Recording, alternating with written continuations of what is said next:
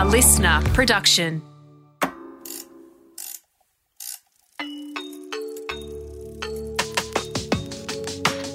Created for new dads and dads to be, this season is the ultimate go to guide for men on falling pregnant, giving birth, and what to do once you bring your baby home.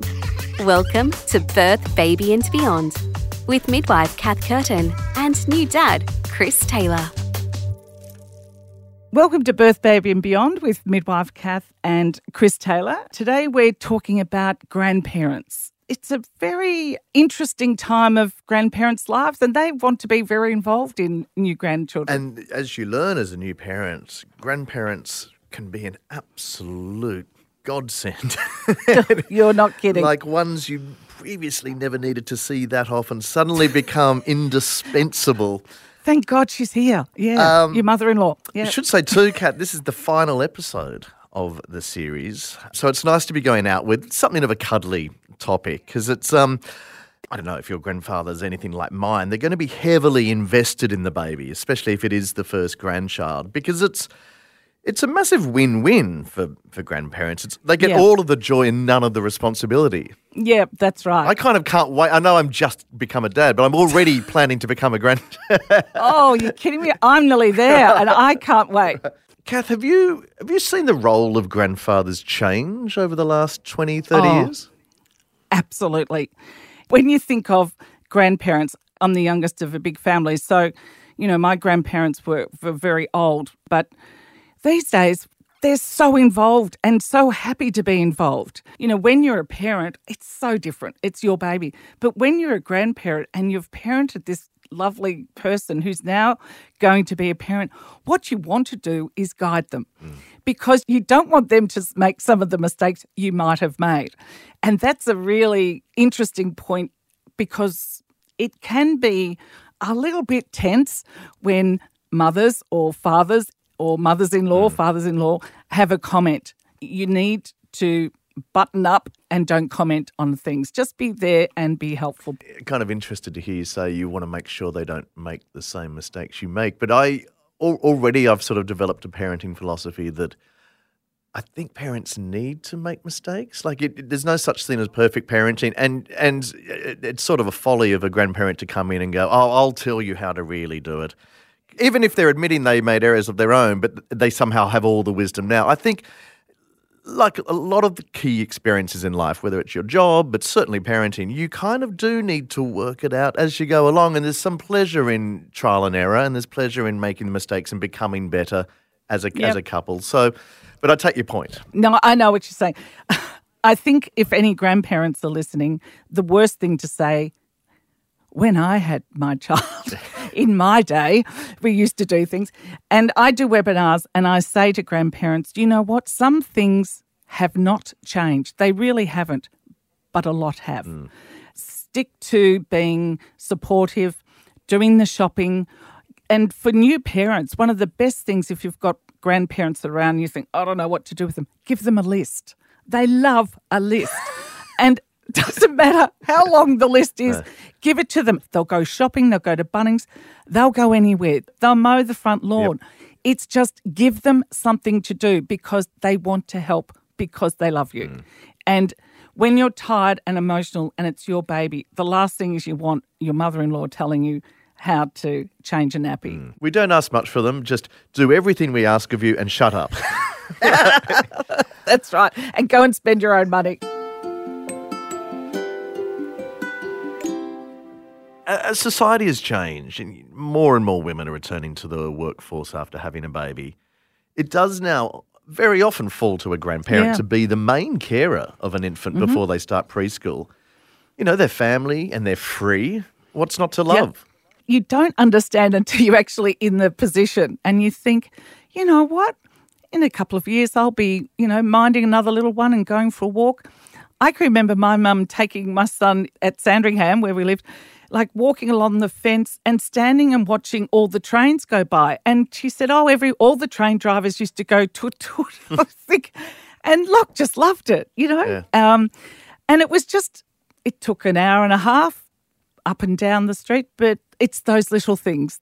And my son still remembers that. So we can agree grandparents are really, really useful for picking up the slack on childcare if you're running around to do work or you're doing other things.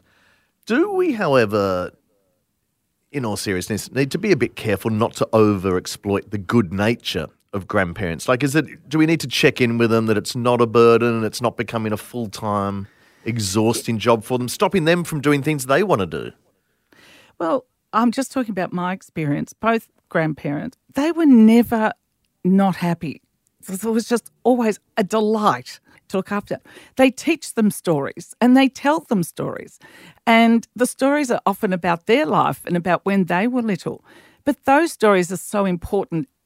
Those conversations are so important mm. for the little one to learn and understand the family. Yeah. No, I agree. And my experience has been pretty similar to yours in that my mum has always been more than happy to look after Rose. And it's always, you know, it's almost like a pleasure more than a chore. But I do have friends for whose kids are a little bit older and they're starting to wonder if they're taking the piss and, you know, had been too presumptuous about just dumping the kids with the grandparents every day. And, and of course, some grandparents will be more than happy to do it, but mm-hmm.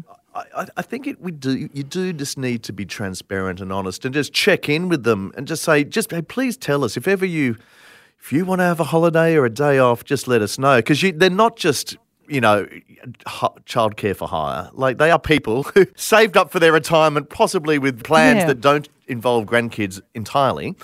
You do see some families where I just wonder if they're exploiting the goodwill a little bit too much. advantage. A little bit. Yeah, A little bit. Yeah. Well, I think so. I think, well, my experience and, and talking to lots of other people, that grandparents will say no.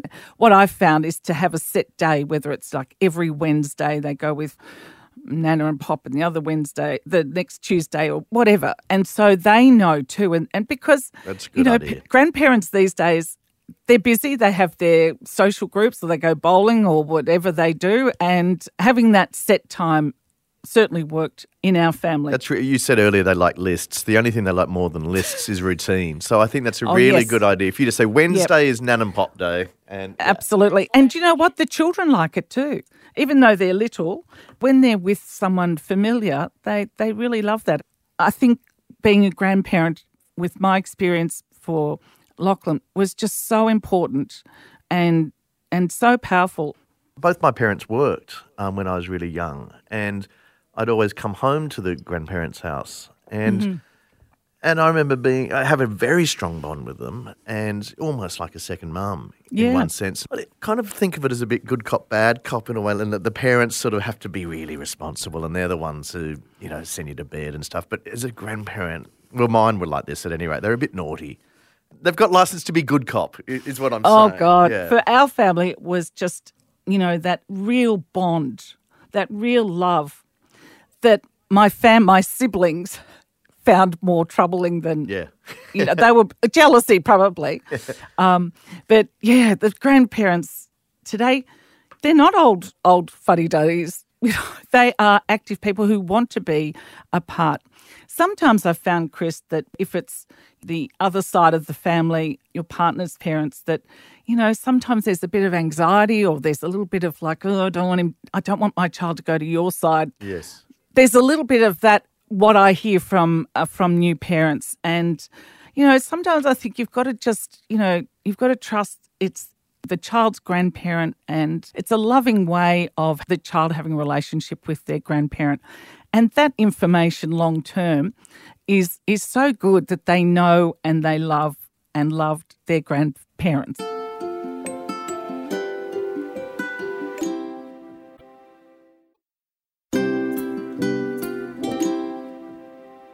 important do you think is it for grandfathers or grandparents to respect the parents' decisions and not impose their own way of doing things? Do you need to set ground rules?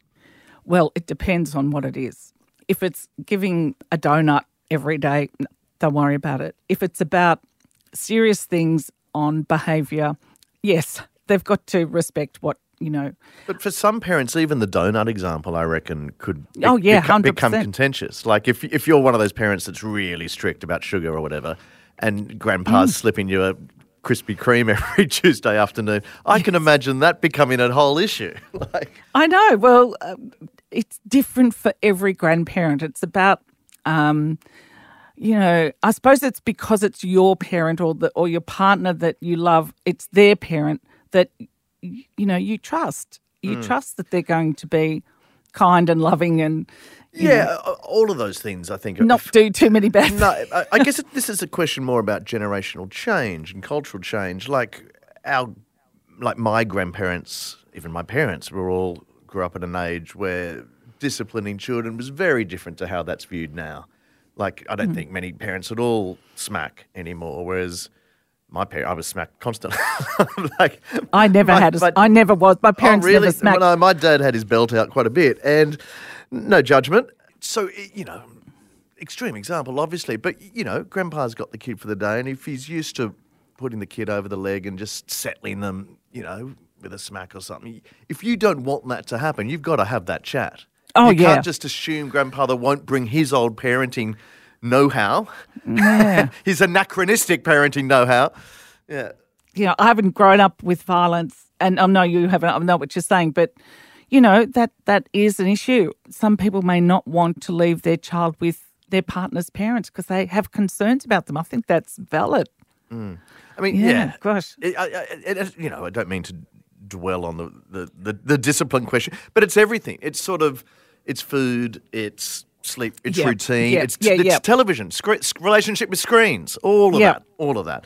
I think you just need to know if you're asking your grandfather or your grandmother to look after your kid for long periods of time, just if you do have very strict views on how that child should be raised, then just to let the, let your mum and dad know that. So otherwise, they could easily default to how they did it 50 years ago. Well, I'm sure there's a few naughty grandparents that go, "Yeah, right, no worries. See, you. Yeah, let's go and watch telly." it's going to. Yeah. um, I guess related to that, grandfathers have a natural inclination to spoil babies. Um, and grandmothers, I think. I think, you know, they all love to spoil the kid a bit, slipping them some ice cream or lollies before they're ready. How do you convey your displeasure at that without rebuking them outright and making it a confrontational scene? But it's not only that. There's a lot of things that have changed. You know, allergies. Um, you know, different food, drinks. You know, sugar. Like we know a lot more now. Whereas when the parents were young, it was different. Uh, a lot of grandparents would say, "Well, it didn't hurt our kids; it'll be right," Yes. you know. But you don't want to build up a secret process either with the child. You know, the grandfather saying, "Now, don't tell mum and dad, but I've Yes. given you a Coca Cola for breakfast." You know, Yeah. that's just not right. You need to have a very open because the kids will dob on you anyway down the track. Yeah, no, no kids keeping that secret. no, it's a tricky one. What I see more is that, you know, the father or the mother, not the parents, not actually liking one of the grandparents, and they find that very difficult to leave their child. But it works because they're looking after the child. Yeah. Yeah, yeah. sort of just touching on something you just said, it, it is kind of inevitable that one set of grandparents might take on more care duties just because of geographical proximity mm-hmm. or they're, they're more generally available.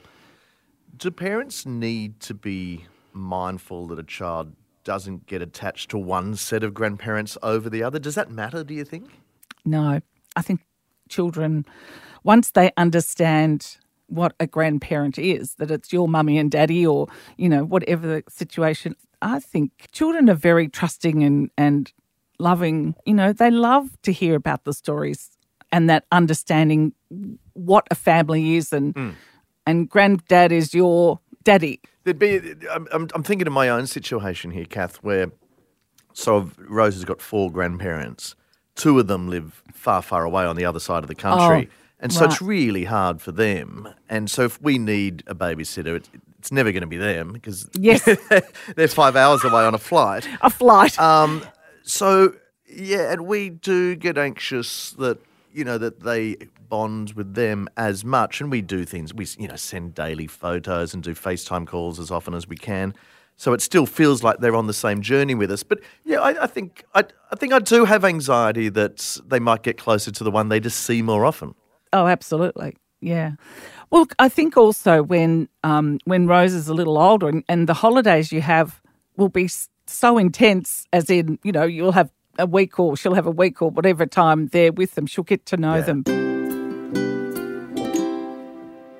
It's very much a two way street. It's not just that the kids are getting so much from listening to old, you know, war stories, either literally or metaphorically. Yes, that's right. But but I think it really sort of brings out a, a sort of youthful joy in the parents as well. It's something that wonderful ABC show, Old People's Home for Four Year Olds, did really well, where you see how much it just made took took the heaviness away from the old people. And I've So beautiful. I've had a sort of personal experience of this. Of my father has very advanced dementia, so he, he's not much help from a caregiving point of view. But it's weird. He and Rose sort of have the most beautiful relationship. He he doesn't really talk or remember the rest of us Yeah. anymore. But you can sit Rosie down in front of him, and because they're in a very weird way, they're kind of on a similar level of de- of brain development. Like they kind of both just work, you know, just sort of sitting in a slightly not quite there mm-hmm. stage, but they smile at each other. And mm. he talks to her in a way he doesn't talk to anyone else. And it's just been the loveliest thing to witness to sort of see sparks of life emerge from his face because of a baby. And and she doesn't judge him. She just thinks it's normal how he how he is. And it's it's in what's been an otherwise very sad experience, it's been the absolute silver lining to see how Rose has, has touched him and made him human again in a way. I totally understand because my mother had Alzheimer's Mm. and she was in care. When she went into care, uh, broke my heart. But what I saw in the, the care where she was, I, I learned about doll therapy just through my work. And I went there with a doll for mum. And she was holding it. And I said, How, how are you going? She goes, Shh, John's asleep. And, I, and that was my brother. And I said, Oh, sorry, didn't realise John was asleep. Goes, Don't talk loud. I'm like, Okay. And then we got a lot of dolls for this particular area. And it was just, I, I would cry. I was hopeless because I saw the beauty and the care and the love that my mum gave that doll. And it meant everything to her having them, but also children, you know, not mm. just a doll, but children. And she will get that love and connection with your dad as much as what she'll get from anyone else because someone talking to her and engaging her will be just is just so wonderful. It is, but but as I said, there's there's something quite special about seeing um, the, the impact that a young innocent child can have on a on a sick mind. It's really And do you find that your dad is very gentle with her? Very gentle, yeah. Very gentle. It's like when the first time we offered him a hold, like my mum was a bit anxious and said, "Oh no, I don't think you should do that. That's a bit dangerous." And but we did, and gentle is the word. Like I don't think I've ever seen anyone hold her as as carefully and and sort of lovingly. It was Yes. he's the best holder in the family, and Of course. it's It's, so beautiful. yeah, It's so beautiful. And very it's very special. very special. Um, yeah. Cath, that's the end of this episode and the end of the series. Thank you. Chris, no, so thank much. you. thank you. Have a group hug Yeah, group hug. But thank you for going on the journey with midwife Cath and myself. Even if you've been able to take away one or two nuggets of advice to become a more confident dad or partner and a more present, supportive partner, then I think this has uh, all been worthwhile. Midwife Cath, huge thanks to you for bringing your decades of expertise to the podcast on a on an ep by ep basis. For me, it's been both an education and a pleasure. So thank you. Absolutely, Chris. And uh, I know people will love it, will love hearing you and hearing your stories. And I love Rose as much as you do. I just love her. Are you available for babysitting next Friday? it's just lovely to have you tell stories and be the voice on this podcast because I, I don't, I've always thought it's, you know, men don't, they're not sort of talked about enough, you know, as far as that postnatal or antenatal during birth, baby, and beyond. I think in a way it makes up for how much men are talked about in every other sphere of life. Like, I don't feel like we're missing out, but but this no. is one small area in which. Uh, And even this area, men are now wanting to nuzzle in and take the spotlight away from women. That's I not know. what this podcast is about. Not it's um, and I'm I, look. I'm not rep- representative of all dads the same way you're not representative of all midwives and all midwife No. advice. But to be a sample new dad, it's um, it's been an absolute privilege, and I'd, loved co-hosting with you. If you've enjoyed the podcast, be sure to let other new dads and dads t- to be know all about it. And who knows, in the future, we may even hear the pitter patter of tiny feet of a whole new series of. Birth, baby, and beyond. We should do a grandparents one when I'm a grandmother. I'll let you all know. Thanks, Chris. Thank you so much. Bye. This has been Birth, Baby and Beyond with midwife Cath Curtin and Chris Taylor. Senior executive producer is Lorna Clarkson. Executive producer is Siobhan Hunt. Audio production by Josh Newth. And music by Matt Nikolic.